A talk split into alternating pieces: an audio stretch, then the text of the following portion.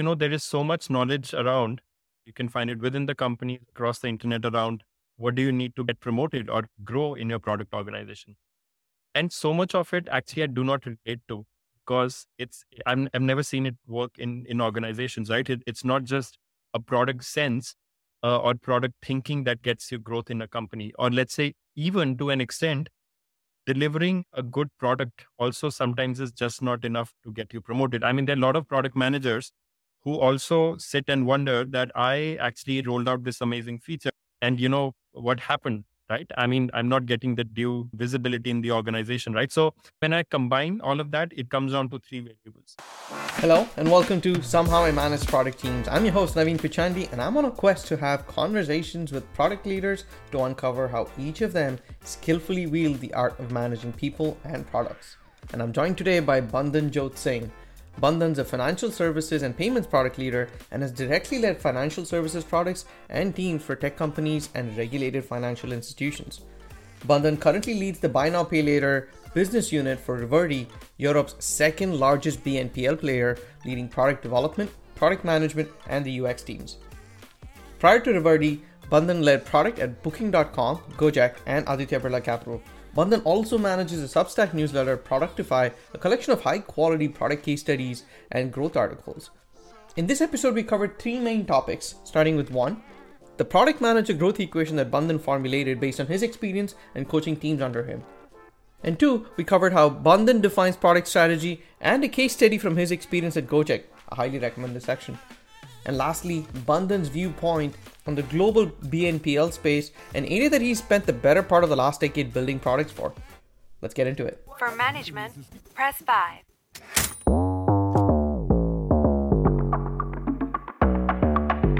If you're really interested, it is called Somehow I Manage. Thank you so much for joining us today, Bandan. Same here, Naveen. I'm glad to be here on your podcast. Oh, that's fantastic. Can you maybe start us off with your journey to being a product leader and some lessons learned along the way? Sure. Uh, I think, like a lot of us, we got into product without knowing what we were getting into. Uh, and that's what exactly happened with me. So, the, I mean, I actually picked up product roles uh, after four years of doing sales, which was actually pretty interesting. And if you know the market side a bit more and how tough it is to better appreciate what you're building. And, and that was I think it's a good mix of experience. And when I got into product, it was a mix of both hardware and software. And that's typically more complex in terms of, uh, you know, how do you build embedded software inside a hardware? How does the whole system work? But the good thing was there was a lot of system thinking that already, uh, you know, I was starting to build early in the career rather than, you know, later when, when I've started working with all of these kind of different platform teams. So that helped. And eventually, one of the the patterns have been true for all of my product career is that I've been in financial services, fintech space throughout my product career, right? Uh, but that's that also sort of helped me grow a niche domain because I understand the intricacies, the complexities of building something in a regulated financial services world. And and that's where the product leadership journey probably started. Because once you understand that, and when you go to different markets, so I worked in India for five years, in Indonesia Thailand, Singapore, in Amsterdam now, right? So very different markets from each other when it comes to financial services and regulations. And uh, in, in general, from a leadership journey perspective, I've I've worked with product managers, senior product managers, UX leaders, design leaders, and and researchers as as part of my team. And would be happy to share a lot of insights that I got. That's impressive. I, I always love starting off with this question just because I think I've had roughly four to five episodes so far every one of those journeys are so different from the other. And I think you're the first one who's had sort of a sales background going into product management. And uh, it's also impressive that you started off with both hardware and software because I've heard their side of building products is uh, so incredibly hard. And there's sort of deep respect for pe- people who kind of built products in the hardware space in, in some sense too. That's, that's great to hear. Uh, one quick question that I had is I know you mentioned you sort of have, you've been in the fintech space for, for quite a bit. And how important is it to have sort of a diversified portfolio versus kind of being an expert in one space. Uh, right. I asked that because what is your viewpoint in in kind of how has it helped you in kind of sticking to a fintech space? And uh, do you think that's a better route than trying to see different fields, you know, try to do consumer, try to do enterprise? And I'm curious kind of how you uh, layer on the pros and cons across either. I think it helps to keep a diversified portfolio, as simple as that. Because at the end of the day, you're probably solving uh, problems for end consumers in some shape or form, no matter how you approach it. And if I can just take examples of uh, Gojek, where I was working in Southeast Asia, it's a super app that does pretty much anything under the umbrella, which is uh, cab rides, food delivery, logistics, and movie tickets and whatnot, right? I mean, it, it does everything in a single app. So when you're building financial services for a super app, you have to think about how does a consumer ordering food think about payments? They want to pay before they get the food or do they want to pay after they get it? How does someone who's taking a cab ride thinks about payments? It all becomes more complex when you add this component of, you know, direct payments versus buy now pay later. I mean, how do you do buy now pay later on a cab ride? It's a very interesting problem statement. Uh, and so on and so forth. And coming back to the question, I had to really figure out with the product managers who was who were doing the food delivery stuff, product managers who were working on the cap and the transportation and logistics, to actually find out the psyche of the consumer. And I, I'm a very strong believer on general product sense and product thinking and not letting the domain overtake how you think. And a lot of times what happens is that when you become an expert in domain, you sort of start having an assumption in your mind that I know about this space. And then you will be the first one in meetings coming up with solutions and whatnot. And that's actually a very dangerous path. And I've, I've tried to stay away from that. So even till date, I question some of my assumptions. And when I've changed markets, my assumptions have gone wrong. And that has just only taught me about always keep questioning my assumptions. Perhaps the naivety of, of you coming in something fresh makes you avoid some of the roadblocks. It makes you think there isn't Yep. a roadblock until you hit it and then you try to cross it from there. Pulling on the thread a little more, just out of curiosity, what pulled you into like the fintech space? What made you specialize in the fintech space? Is there a reason why you stayed in the space? And how is it different from the, uh, the other parts of the product or different verticals that you've seen? It obviously stemmed from two triggers. One is I, I did study finance uh, during my Indian School of Business. So that was the main trigger. So I always wanted to get into finance after, you know, spending a large part of my life doing technical sales for hardware company, National Instruments, and, and later for another hardware startup. So I did want to get into finance because I saw that as the next shift. And, you know, a lot of us go into business schools to find the next switch that you think you want to do in the career. And for me, very surprisingly, it was sales to finance, which I think was also quite unique. And I was always a technical guy when, when it came to hardware software. Even though I was in finance, I was working on some investment pitches and stuff. The part of the organization that attracted me the most was the one building digital products. And I and I actually moved within the organization to, to this part. And what actually continued to sort of help me build in this part of the, you know, domain specific product management was the fact that there is a certain a kickstart that you need when you enter financial services, right? Because somebody who who has never done financial services would still need to learn regulations and data privacy and legal aspects and compliance aspects before actually going out and building a product. And when you think of a, a product value chain, you know, acquisition, retention, monetization, etc. In a non-financial services product, you can just do an A/B test and figure out what moves the metric. In a financial services world, you can't just do that because if you offer another variant of a financial product to your customer in any way or form, you most probably are touching upon some of the more sensitive topics around transparency of information, the fee structures, and stuff like that. And hence, I always believe, I mean, this, fintech has been one aspect where some sort of headway helps in terms of domain knowledge. And that's why all my product growth sort of happened within this part because it was just easier for me to come in and, and start contributing faster. Speaking about your per- personal growth, I, I really loved one of your Substack posts, which is around you know, the top one to five percent PM growth equation, and uh, how you sort of derive that from your personal experience too. I'd love to talk a little more about that. Can you break that down for us? Yeah. I mean, that's one of the things, uh, Naveen, which has come from a direct experience working with product managers, senior product managers in different organizations, different stages. And often, you know, there is so much knowledge around. You can find it within the company, across the internet around what do you need to get promoted or grow in your product organization. And so much of it actually I do not relate to because it's I'm, I've never seen it work in in organizations, right? It, it's not just a product sense uh, or product thinking that gets you growth in a company. Or let's say, even to an extent, delivering a good product also sometimes is just not enough to get you promoted. I mean, there are a lot of product managers who also sit and wonder that I actually rolled out this amazing feature. And you know what happened, right? I mean, I'm not getting the due visibility in the organization, right? So when I combine all of that, it comes down to three variables. One is the scope of your work.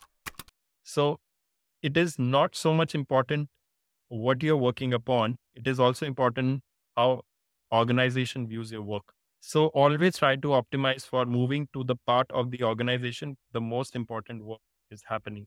That's what I call the right scope. And then a question comes obviously it's not always possible to move to the most important part of the organization and you can always find out where the, the, the most interesting work is happening it's not so difficult to find it out that's when i bring the second variable which is complexity of what you're solving the problem statement so even if your scope may not be the most impactful thing in the organization, but you can always find out a great problem statement to solve. And a great problem statement may be a consumer problem statement, or it may just be a complex problem statement because of, you know, the amount of stakeholder management you need to do, the amount of variables you have at work to solve for. I mean, the complexity can come from different angles. And a sort of combination of both actually determines your visibility in the organization and the work that you deliver the right scope and the complexity of the scope, right? So both of these. And the last thing, which I think, uh, you know, in that equation, which I say scope into complexity raised to power influence. And I think the third one is most important. All of us at the end of the day should be great storytellers of our work. And if you're doing good work, you need to find out ways to show it in the organization. That's what I say the raise to power influence, because that can have exponential impact on what you do. Uh, so same two product managers doing the exact same kind of impact, but one having a better influence and storytelling versus other obviously have a more visibility. And influence does not mean great presentations and only documents. It also means uh, tracking the right metrics and making giving an update on the metrics that you're moving every now and often. So influence can come from various directions. And these are the three things. If I had to make a case for a product manager to grow in a company, I would always, you know, in my experience, always have talked about scope, complexity, and the influence of a product manager in general. I love that equation uh, just because I think you've constructed that equation in a way where you're clearly giving parameters where people can control their own destiny in some ways. I, I get that scope. You're dependent on the scope that you're, you're offered in some senses, and you can ask for a different level of scope if you'd like, but not always you get it. However, it's in your control for how you solve a problem that you're given and the level of alignment and execution power prowess that you show in getting that exponential I guess, parameter also tuned up. So I really like that. I'm curious. I, I know I'm sure someone would have yeah, yeah. probably commented and said, "What is strategy part of this equation? How do you, I guess, evaluate how well they're strategic in this equation? How, how do you put that? Like, how do you look at that? For a product manager, strategy should not be just an exercise you do once a year uh, and something you have figured out and now the rest of the year is on executing that strategy. And that's where i believe a lot of product managers uh, get it wrong.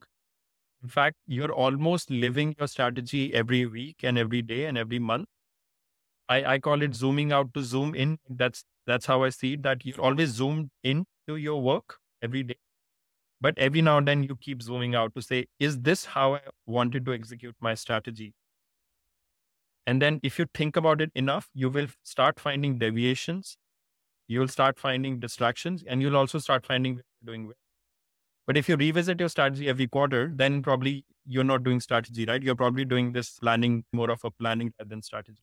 So that's how I think about how product managers should do strategy. It's it's always have this almost like a fisheye view into how you look at things.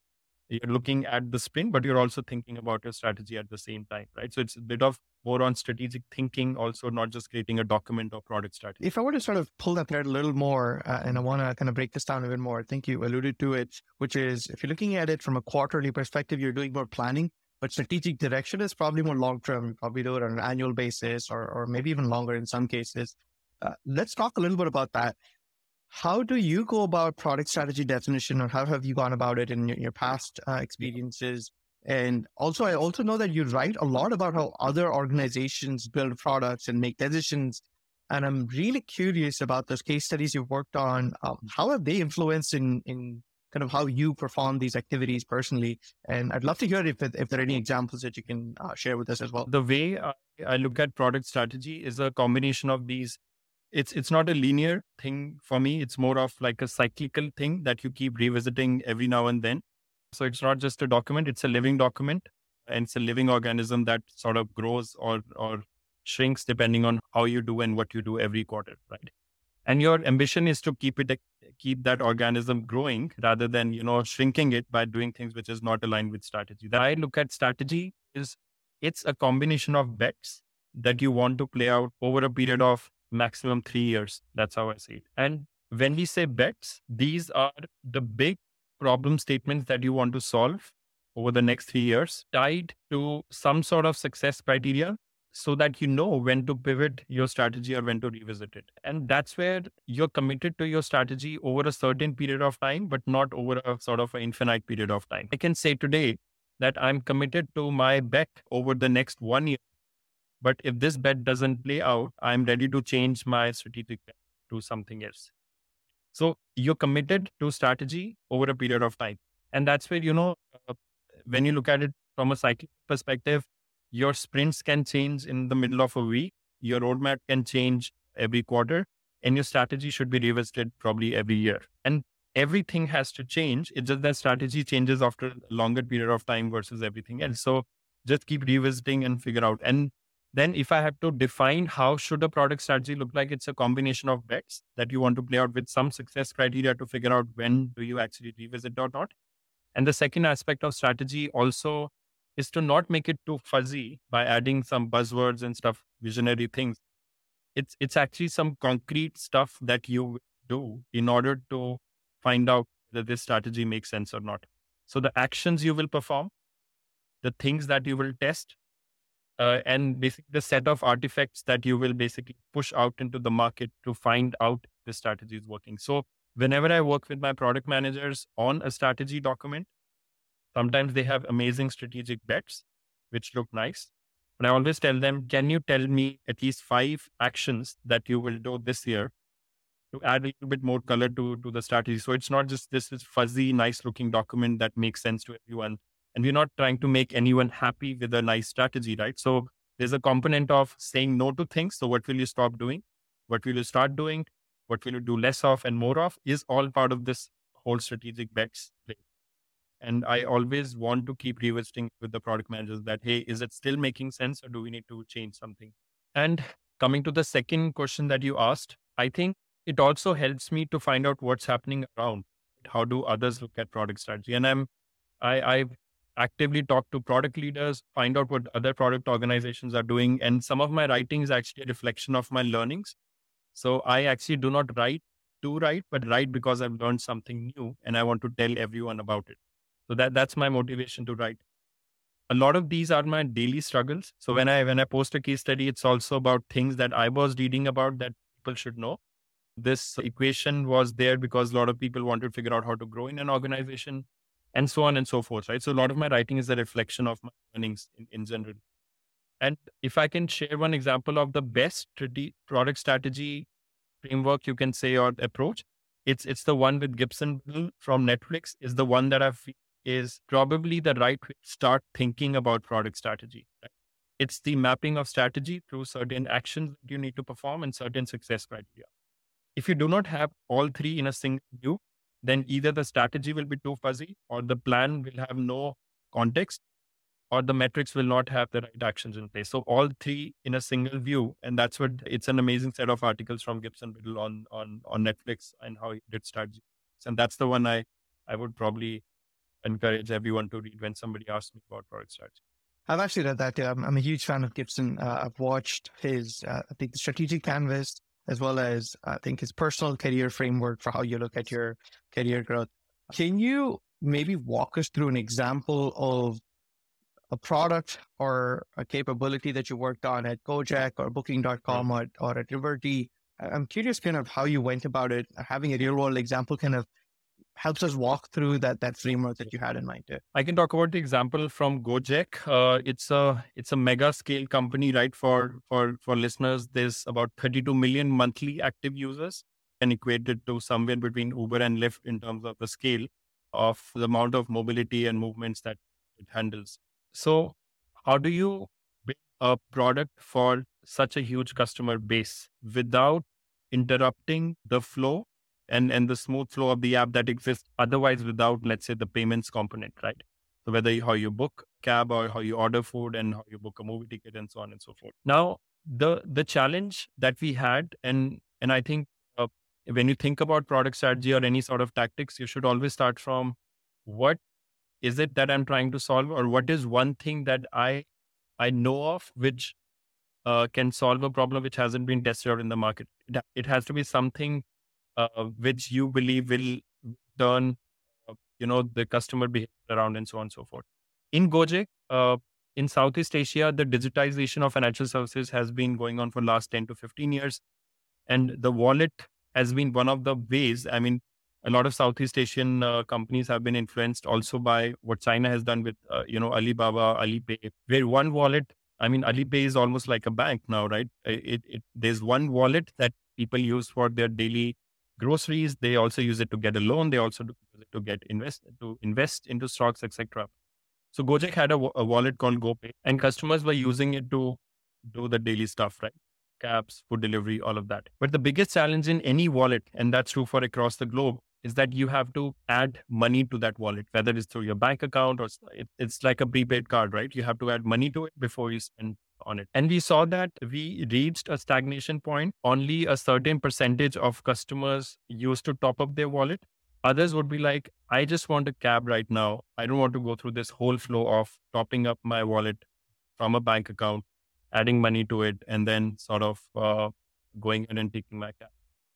And if you think about the problem, the either you either you say okay I, i'll solve the friction of adding money to the bank account like auto deduction and auto top ups and stuff like that. But we thought about it in a certain way right? We actually thought why, what if we do not even want customers to top up we would actually be happy to give them a certain prepaid credit to a certain segment of users so that they can use any services throughout the month without ever even touching the financial services or payments part of the product. So if you're a loyal customer and we know that you spend $500 a month, we would give you $500 credit because we know your payment behavior. We know you always come back to the app and we, we know you're a loyal customer. And this $500 you can spend throughout the month. You can also share it with your family. And at the end of the month, you have to just pay, pay one bill at the end of the month for doing your groceries, for doing your car travel, for your food delivery, for your movie tickets, and all of that. Just one bill for using the app for the entire month. Now, this is a tricky one because now it obviously adds this credit aspect to things. Obviously, nobody would say no to credit, right? If, if somebody finds out they've got $500, suddenly they would love to use it. So the big challenge was retention, but good quality retention. It's only in financial services and lending you, you cannot just talk about retention because if you give credit, you can get retention. If you give more credit, you get even more retention. So the problem is not retention. The problem is how do you get good quality retention and actually get rid of bad quality retention. So it's it's a second level thinking on retention aspects as well. And then we find out what kind of a good quality retention would be good benchmark for us to say, okay, we are doing a good job. And what we found out is what kind of a payment model would make sense, whether it's one time credit and pay at the end of the month. What if customers do not pay? We want them to leave the app or do we want them to stay on the app? Now, here's where the ecosystem and system thinking comes into play. I cannot harm the another PM's product because I have blocked the customer or let's say not allowed him to transact because he did not pay the bill at the end of the month. I'm probably impacting a product of seven other product managers if because of my payments solution, the customer is not able to transact anywhere in the app. And that's where actually you start thinking about trade-offs you have this one rectangle in the think of an app as a as a rectangle, right? And then you have to solve everything in the super app in this screen where you already have like 15 icons. And how do you then tell the customer to pay? How do you tell the customer where to go to find out accounts and still not be a friction when they have to order a cab or food because that's the primary purpose of the app, not the payments. So solving this good quality retention problem, we tested two models uh, eventually. Uh, that's why, you know, going back to the product strategy question, we were solving the friction of GoPay top up, the wallet top up. And now we are here where we are doing a set of actions to validate whether our strategy of not even allowing them to top up is working or not, right? So it's a bunch of experiments. And, and the first bunch of experiment that we did was uh, give customers two ways to pay. So one is give them a subscription service. So they just pay a small fee per month to continue using the app. That's one. And the second way is obviously you do not make it a subscription model, you make it a one time model. So anyone can leave us anytime they want. We did an A B test. And uh, the one model where we gave the subscription, and uh, till date, I've not heard about such a business model, even after, you know, figuring out and working with other companies, is people actually started using the subscription model where they get access to credit, right? And they have to just pay a minimum and they continue to uh, get credit every month. Of course, they still have to pay the bill, but there's no late fee, there is no penalties, there is no, let's say, punishment for not not paying the bill as long as you're on the subscription model. Yeah. So it it actually got us retention numbers, good quality retention numbers of about 80%, and I've still not heard an 80% retention um, in my others at booking.com or others, right? So it's month on month, 80% retention when we look at a cohort analysis. So that was one of the examples of how you a problem statement, how you build a product bet, but then you have to do a certain set of actions. And I feel that also should be part of your product strategy. What are the set of actions you will do to to uh, validate your product strategy? So that's one of the examples. That's very impressive. I say that because I think on the West and the US, we still don't have a super app of sorts. I think there are a lot of players trying to play and build a super app, but it's it's so interesting just because we've seen evidence of that in China and in Gojek. Uh, I think Lenny's podcast, recent episode, speaks in depth about Gojek and the whole journey. I'd, I'd, highly recommend for anybody listening to this. I'm sure most people have already listened to that one, but just in case you haven't, I highly recommend that. That kind of gives you the background for the, the landscape of, of the problems that are entirely different in the in, in the Eastern society. Right? Yes. They're they're generally credit averse. Uh, it's more prepaid model. You put money in an account and then use that versus I swipe a credit card and pay at the end of the month uh, at some point. Right? So th- this is very very interesting for me to hear. One more question that I had was, I guess, essential to this one is buy now pay later is sort of a rising phenomenon that we've seen in the Eastern mm. society eh, that's generally credit averse. What kind of signals do you see as a product leader in that space? I ask that because as I heard through this story, it seemed more like you built a, an amazing business model, which is essentially a credit model, but you're paying a subscription for that credit card of sorts, but it's not a credit card. Uh, it's very interesting. So I'm, I'm curious. And you've been in space for very long and looks like you're very excited about You're still in the space and, and building products. I also asked that because Apple recently just launched their buy now pay later too. It looks like a lot more people are jumping in here. Just just out of curiosity, if you could enlighten us, that'd be awesome. So buy now pay later has different meanings for different parts of the globe, and even in in in parts of the globe, there's a lot of credit available. Typically, US, the UK, you will still find a lot of buy now pay later adoption. So it's it's it's an interesting phenomena, right? So it's it's it's mm-hmm. ramping up in countries where there was credit a lot of credit. It's also ramping up in countries where there was no credit. And then I also have these unique examples like Germany. For hundreds of years, shopkeepers have given 14 or seven days to pay to their customers. Out of trust and stuff like that, especially in Germany, a lot more than some of the other neighboring European countries. And that now, when buy now pay later comes in, now it's a digital way of things that Germans are used to doing for hundreds of years. Now it's just become digital, right? And we call it buy now pay later. In Germany, it's called an invoice, as simple as that. You don't call it buy now, it's an invoice that you pay in seven days or 14 days. That's all. And you can, so if you go across the world, the credit has very different notions to it. And hence, when you talk about a buy now, pay later payment method, every time I move to a new country, it's starting from zero again on what does it mean for consumers. And if you think about it, it's not it's not just buy now pay later. What's more important is what is it you're building buy now pay later for? In Gojek, it was for the super app. Very different kind of team structures, what kind of services my payments would impact. When I was building this for booking.com in different markets, it was for the travelers who are booking a hotel and stuff like that. Accommodations is a very different use case for buy now pay later. Just to give you an example, if I'm booking a nice resort that I want to live in two months down the line, and I do it with the buy now pay later after 14 days, out, what does that even mean? It's not even buy now pay later. I'm, I'm going to get the service two months down the line, but I have to still pay it in seven days. In all other cases, I get the service, which is like an e-commerce or stuff or, or a super app, and then I pay in seven days because I've already got the service, right? So, and it's a very complex problem to solve in different ecosystems. And that's true rather for any payments, but I, I guess more for buy now pay later because it's a deferred payment method and hence more complex than instant payment methods that are out there. So the way I always tell, and buy now pay later obviously has a lot of positive and negative sentiments in the market, right? And for valid reasons, it's credit and you can't push people into credit. And that's absolutely true. But looking at adoption of buy now pay later in different markets, you can you can definitely say there is a big use case. There's a reason the payment method grows. There's a use case.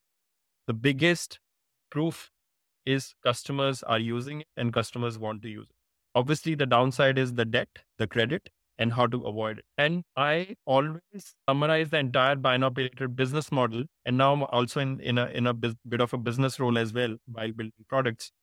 It all comes down to the learning, the machine learning, and the models that you have in place to learn and predict what this next customer would be like in terms of paying back credit. Right?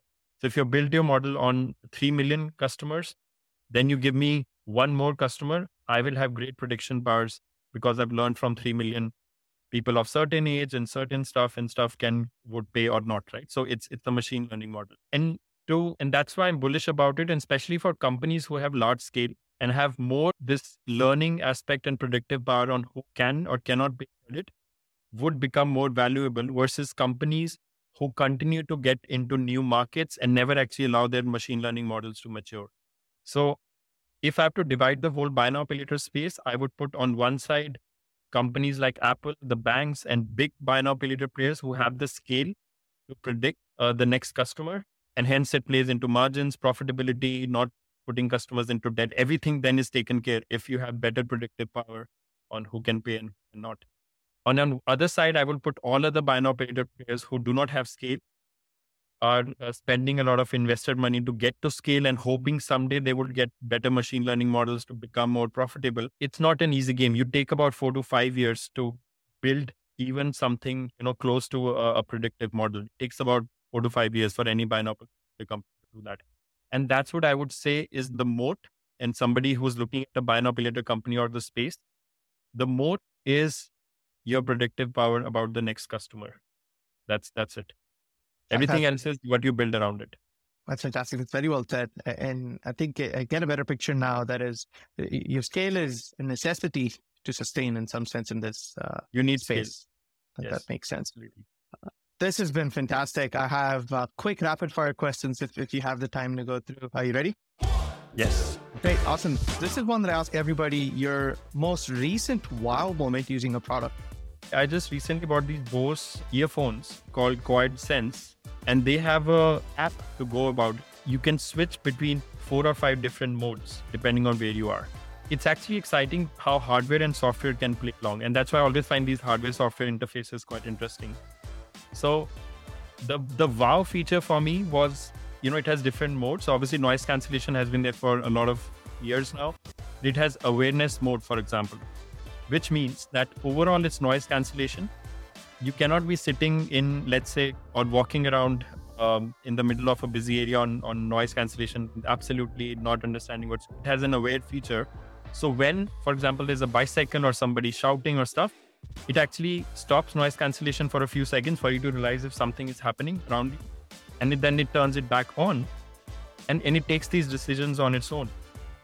So if you're running in a busy area and you see there's a bike coming on your right and stuff, the aware feature turns on and it tells you that there's a bike coming and then it turns uh, off again. So that was pretty cool. I think the That's ability for hardware, to, the, the ability for the hardware to realize that there are these noises which are can be uh, it's good if you know about these because then you can take an action any kind of threat that you have any kind of shout or noise that's coming up so it's an amazing feature that was the wow thing and you can control it from the app air feature or noise cancellation. That's actually very impressive because I know Apple, uh, the AirPods also have the transparency mode, but then you have to manually sort of invoke it and kind of change it. And, This and the fact that it's automated, it's amazing. That, that That's great. Uh, second question three top books that has greatly influenced you and your product sense. Yeah, I think any list is not complete starting with inspired, so I would just put it first. The way I do book reading is not just finding the next book, which is interesting. I actually, I have a set of probably 20 books that I can go back to every year. It's almost like, you know, I, I treat the whole product management space as little more academic rather than others who maybe look at it from a, okay, what's the next cool thing? Because I feel the fundamentals don't change, and then you just need to figure out which books teach you the fundamentals, right? And hence, uh, in this bookshelf of 20, I've got these three favorite books. So, which is obviously Inspired is one. Then the second one, which I like, is called Rework by Jason Fried. Amazing book. I could keep going back to it because when there is too much uh, of product jargons and stuff, and you want to go back to basics, Rework is an amazing reminder of how to get cut through the noise and get to fundamentals of solving complex problems. The third one will be Zero to One Thiel. So that one is uh, all-time favorite as well. So my all my books are things you can go back to any time of the week, any time of the day. So that that's how I read. That's a great list. I have still not gone through rework yet. It's on my list uh, at some point for sure, but I, I will now. Uh, third question. So now the whole world is looking, you know, to capitalize on GPT. There's, uh, I feel like 10 products every day on product con- getting launched as a wrapper on GPT and, and large language models now. Now, what could be something that you would love for an AI to solve for you personally? Uh, Think of it as, as something that you need. If somebody's listening for it, uh, now has a new idea to go build a product. Actually, I thought about it. I was reading, I was writing this post on ChatGPT use cases for product managers, and mm-hmm. then I did not write about it, but I thought that that would be a pretty cool application of AI. Would be like a personal assistant. That's what I'm waiting for. Actually, I would actually pay money for someone to build. So someone who can predict how I take decisions on my calendar, for example, what kind of meetings I participate, I reject, and what meetings I overdo and not overdo, and stuff like that. And can hence take decisions on my future appointments and calendars. That's just one example. Other example is if I'm in meetings and I've said things in a meeting, and the next time the bi-weekly happens, the AI can remind me that these are the things that you said, and maybe you want to do you want to follow up on these topics again? And I would say yes, please, let's follow up. And it creates an agenda item for the next meeting, right? So a personal assistant, something like this would be a great use case for AI for me. That- that's, That- that's definitely a great one. I've always wanted Gilfoyle's Anton, you know, who could just sit on Slack and respond to people on my behalf. That's like my my my vision for whenever this thing picks up. I'd love to have that. Whoever wants to build that, I will pay how much ever it costs Yes. a month. And so definitely, definitely good ones there. Now this has been this has been a lot of fun, and thank you so much again. Where can people find you on the internet? I'm available on Twitter. I I post quite frequently, and I make sure my content is always you know high quality and less noise. So I try to go into that. So that's Twitter. Jot, my first name, can find me. A lot more of my writing is on Productify. So productify.substack.com is, is where I spend my weekends uh, mostly writing, and obviously on LinkedIn. Right. So these are the three spaces where I'm active on. That's great. And I'll make sure to link all of your, your LinkedIn and Instagram links into. I personally enjoyed reading the Substack. And one of the reasons why I wanted to get you on here and talk about some of these topics, I think you, you speak about them in your newsletter. This is definitely a lot of good content in there and a lot of research that you put in there to uh, write those articles too. So this has been a lot of fun, Bandan. I hope you had some some good fun as we chatted through too. Uh, thank you so much again for, for joining me. Same, same here, Naveen. And I've enjoyed this podcast. And I think what you've been doing, I guess, uh, it's it's it's quite high quality. And I really, really see this going far. So I've enjoyed the same. I really appreciate it. Thanks for the kind words. Take care then. Thanks.